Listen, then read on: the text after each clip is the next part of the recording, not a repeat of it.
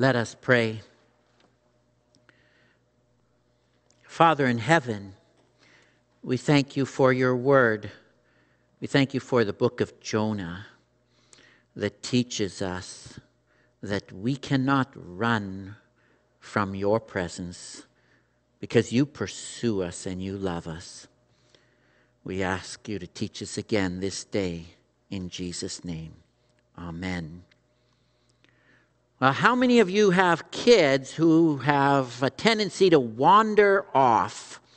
I mean, some kids are just like that. They like to wander. They're runners. As soon as they start to walk, your job becomes one of pursuing them. But what's interesting is it's not just kids that wander off and flee. It's also adults. And that is the storyline of the Bible. Sometimes we wander from God because, well, we're not paying attention to Him, or we're really not committed to Him, or we know who God is and what He says, and, well, if it interferes with our lives, we don't like it, so we run from Him as fast and as far as we can. But here's the good news. God pursues us. Other religions will teach that we need to pursue God, that we need to find God, that we need to seek after God with some kind of spiritual journey or religious pilgrimage or whatever the case may be. But that's not what we believe. The storyline of the Bible is that we are sometimes like foolish children, and we run from the presence of God, and we find ourselves in danger or harm's way, and God pursues us, and God is looking for us, and God is searching for us, and God is calling out to us and crying out for us and longing to be restored to a relationship with us. That is the Father heart of God. And it starts way back in the first chapter of the Bible with Adam and Eve. They sinned against God, and they literally run and hide from God, which is impossible. And God comes looking for them. And God comes seeking and pursuing them. This is the story of the Bible and the big theme, a big theme of the book of Jonah as well. And in Jonah chapter 1, God speaks to Jonah. Jonah chapter 2, Jonah speaks to God. Jonah chapter 3, God speaks through Jonah to some people called the Ninevites. Chapter 1, God tells Jonah, you need to leave Israel and go to Nineveh in Syria. And all it tells us in verse 2 is the city is evil. Its location in modern day would be in Iraq, Mosul, Iraq, recent home of the likes of terrorists like ISIS, Taliban, maybe Al Qaeda, those kind of people. And imagine that God says to you, hey, I need you to go to Iraq to be a missionary to these known terrorists. And what Jonah does is he runs absolutely the opposite way. And who wouldn't? He boards a ship and he's trying to run away from God as far and as fast as he can. A great storm is sent by God. The ship is about ready to sink and break up. The unbelieving sailors know that something is wrong. Someone on their ship has made the gods angry. Jonah finally confesses that he disobeyed God and says, throw me into the waves of the sea and God can do whatever he wants with me. And a fish was sent by God to pursue Jonah. The fish is not the hero of the story. The fish is just God's idea of an Uber ride. God's way of picking up Jonah and bringing him to another place. If you are wondering if there was such a fish that could swallow a human, and if a human could survive 3 days and nights inside its belly, Well, science has not been able to figure that out for lack of volunteers to test their theory. So let's call it what it is. It's a miracle. And we're fine with that. And in chapter 2, Jonah's in the belly of this fish, and it is dark, and it is cramped, and it is scary. And what does he do? He prays, because that's all he can do. God causes the fish to vomit him out on the beach. And there's only one thing worse than throwing up. It's being thrown up. Can you imagine? And now he's got a 500-mile walk to the city of Nineveh. It's hot, dry, desert, pretty well the whole way there. And he arrives at the great city of Nineveh, and that's where we find ourselves today in chapter 3. The word of the Lord came to Jonah a second time. Sometimes God says the same thing over and over and over to us. Do you or did you have children? How many times do you tell your child the same thing over and over and over again? And we need to keep telling our kids the same thing because they're not listening. But here's the good news. God is like a loving parent who's willing to have the same conversation over and over and over again. He's loving, he's patient, he's merciful, he's kind, and he's pursuing. And some people think, God told me to do something, I didn't do it. Or, God told me not to do something, and I did it anyway. Is God done with me? And the answer is no, he's not. He'll talk to you about it again because he loves you. This is the amazing grace of God. Now Jonah is like the Peter of the Old Testament. Peter, you remember, denied Jesus. Jesus met with him after his resurrection. He restored him and worked with him to do great things. And this might be the story of your life. God called you to do something, and you didn't do it. He's not done with you. He loves you. You need to meet with him. He'll reinstate you and call you back to whatever he needs you to do. That's the encouraging story of Jonah. So Jonah gets up and goes to Nineveh, which is an exceedingly great city, 3 days' journey in breadth. It's huge, and it's wildly wicked. In less than 100 years, it's going to become the capital city of the most powerful empire in the world. God knew that. God also hates sin and loves people. God wants the people in Nineveh to hear from him. Nineveh is a horrible city. Nahum, chapter 3. They were good at witchcraft, prostitution, child sacrifice, and murder. It says there were so many murders in that city, the streets were stacked with bodies.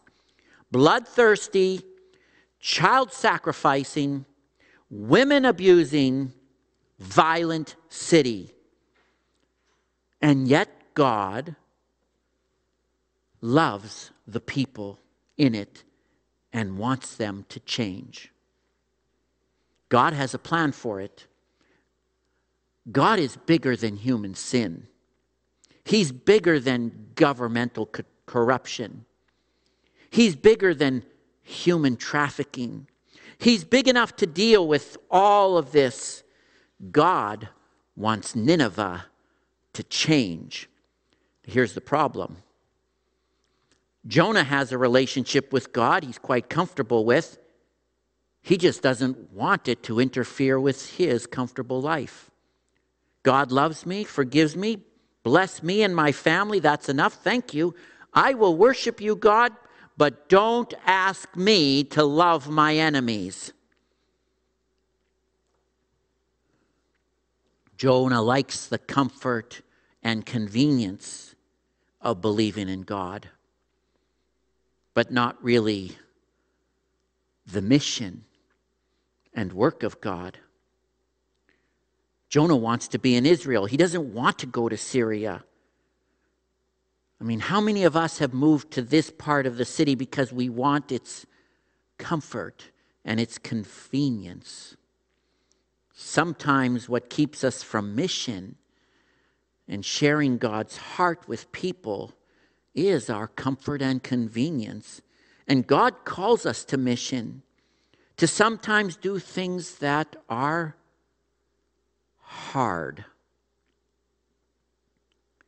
like really loving our enemies and wanting what's best for them. And we, like Jonah, sometimes run from that. In Jonah chapter 3, verse 3, after meeting with God in the belly of a fish and being given back his life, Jonah then begins to obey the Lord. God's word works. Jonah goes into the city and he calls out, he's preaching, he's proclaiming, yet 40 days and Nineveh shall be overthrown. 5 words in the Hebrew. Possible explanation for this? This is a summary of what he said. I mean, there are long sermons in the Bible where we only get a summary of them, so that's possible. Or maybe that's all God told him to say. Or he did the minimum.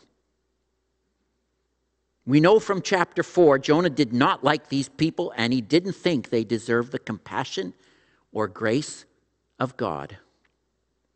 They were his enemies. He did not want to warn them of the coming wrath of God. He couldn't see how they would possibly repent, so he did the bare minimum. He doesn't say God loves you. He doesn't say God will forgive you, even though he just experienced firsthand God's forgiveness. He just says 5 words. I think that's a tweet. 40 days and Nineveh will be destroyed. That's it, and he's done. I'm out of here.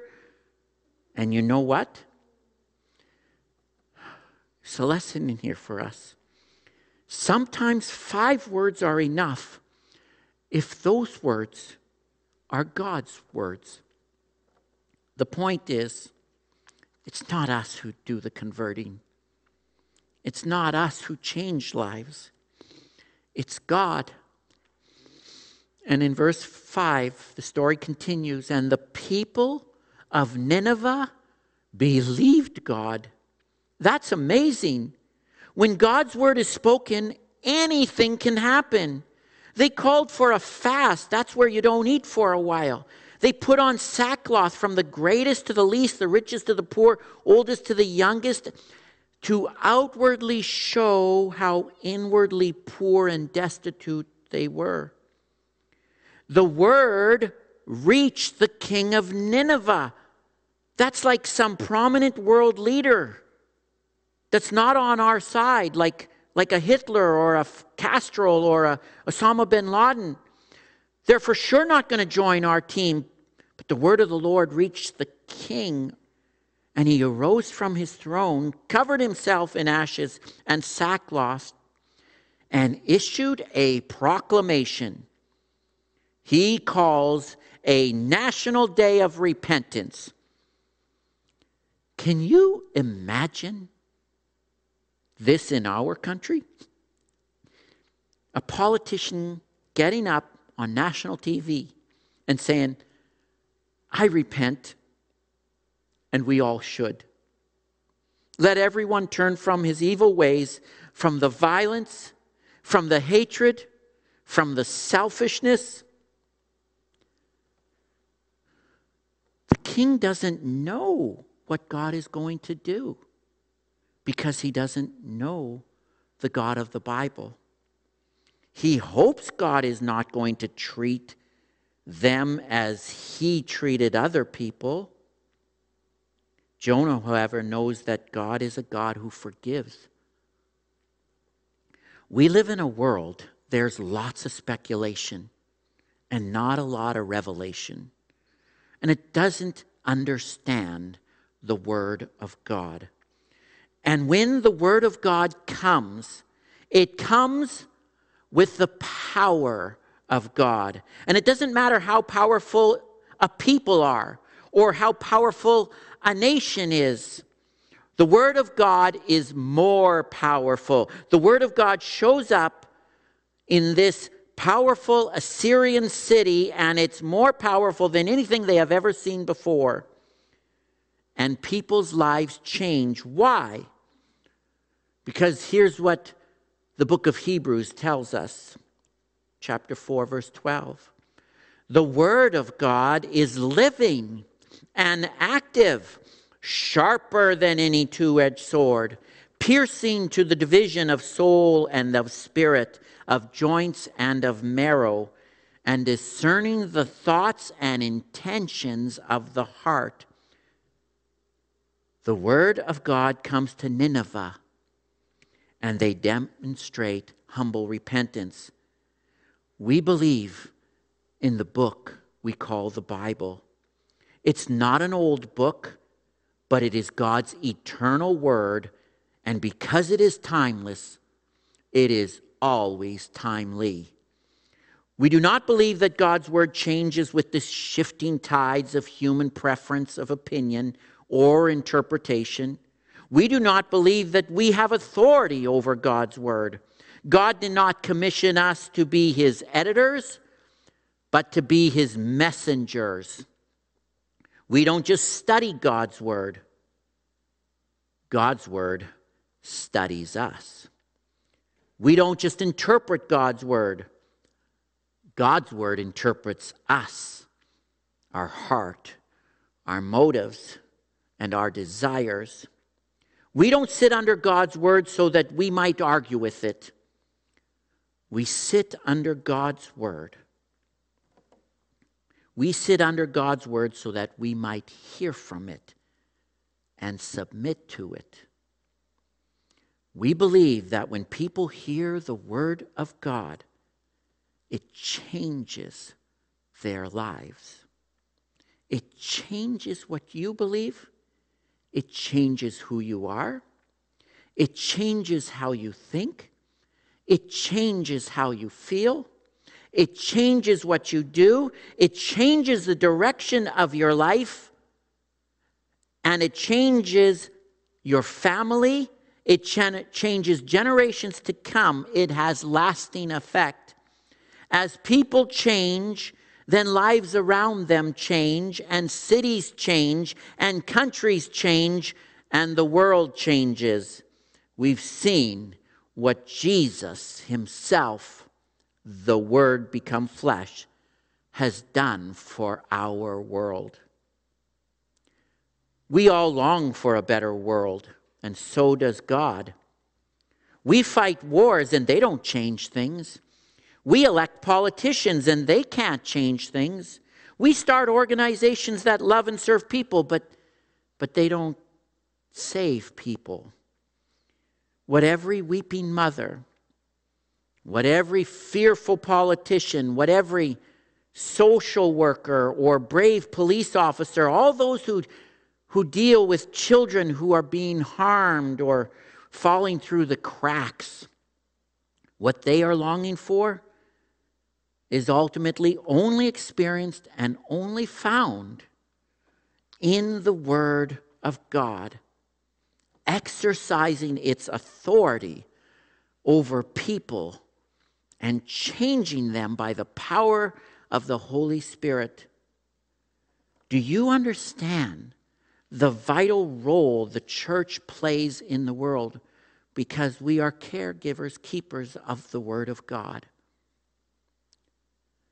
The hope for our families, the hope for our community, the hope for our city, the hope for our country, the hope for the world is the Word of God, the good news of Jesus Christ. That there is something fundamentally wrong with us and we need to know our place under God. We need to repent and turn back to God and in a relationship with God, change our ways as God is working His grace in our lives. And we need to leave the results up to God. We can't save someone, we can't change someone, and we can't give people a new nature. There are certain things, right, that only God can do.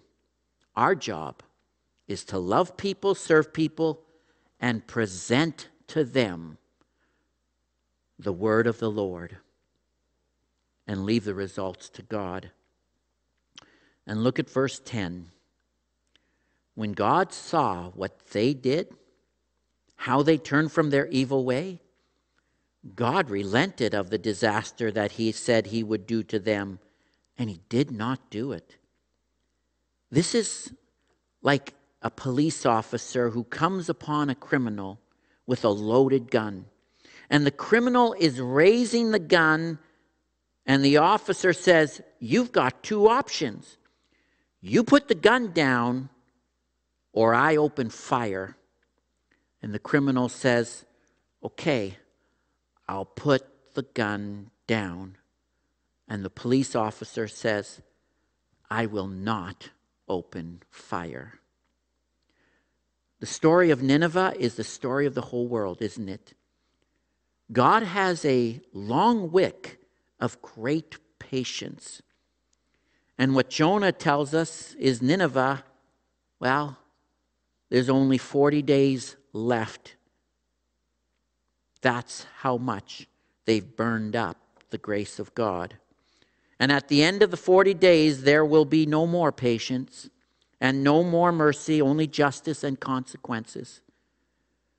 And there is a day in human history where God's grace and mercy, His patience and long-suffering, will come to an end. Mark my words, that day is when Jesus Christ returns in all His glory. The dead will rise, and every nation will pass before the judgment seat of Jesus Christ, and they will give an account for their life, how they lived, and the God, whether they worshiped Him or not. And that day is coming soon, the Bible says. And just because Jesus has been patient does not mean that He is not coming. He is patiently waiting for us to repent as they did so that He can relent as He did. God is patient with us. And we know the rest of the story, don't we? In human history, God sent Jesus. He's on this great rescue mission. He came to seek and to save that which was lost. God sent a fish after Jonah, but He sent His Son to save the whole world. And Jesus teaches us about the story of Jonah. And here's what He says, and you heard it. I'll read it again. Some of the scribes and Pharisees answered Him, saying, "Teacher, we wish to see a sign from you, a magic trick or something so we can believe you." And He answered them, "An evil and adulterous generation seeks a sign, but no sign will be given to it except the sign of the prophet Jonah. For just as Jonah was 3 days and 3 nights in the belly of the great fish, so will the Son of Man be 3 days and 3 nights in the heart of the earth. And the men of Nineveh will rise up at the judgment with this generation and condemn it, for they repented at the preaching of Jonah. And behold, something greater than Jonah is here." And here's what Jesus is saying. The whole story of Jonah, it was preparatory, or it was anticipating, or it was foreshadowing, if you will, my coming. That's what Jesus is saying. Now I'm here and I'm greater than Jonah. He came out of fish. I'm going to come out of the grave. He preached repentance. I'm preaching repentance. There was a great revival for one generation and one nation. There will be now a great revival for many nations and many generations to come. Jonah traveled from Israel to Nineveh. Jesus traveled from heaven to earth.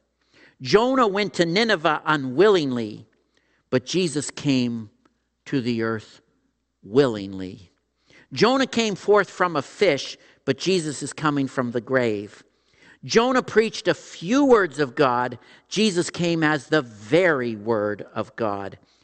Jonah saw a king get off his throne and repent. Jesus is the King of Kings, and he got off his throne that we might repent. Jonah gave people 40 days to repent, and Jesus has given us 1,000 years to repent. Jonah saw one nation bow their knees to God. And Jesus is the God for whom every nation and every knee shall bow. Jonah was sent to Nineveh. God has sent us to bring his word. Jonah understands the mercy of God to a certain extent, but we understand it to its full extent, all because of the cross. That God humbly comes as the Lord Jesus Christ. He lives a life that we have not lived, the life without sin. He has died the death that we should have died, the death of sin. And as Jonah came out of the fish, Jesus came out of the grave. And Jesus makes repentance possible. Jesus is the way we receive forgiveness, life, and salvation. And Jesus is why we receive mercy from God. We know more than Jonah did. We experience more than Jonah did because of Jesus. So, we will gather together in person or online, and we will open up the Word of God together regularly and faithfully and see what Jesus, our Lord and Savior, does. Amen.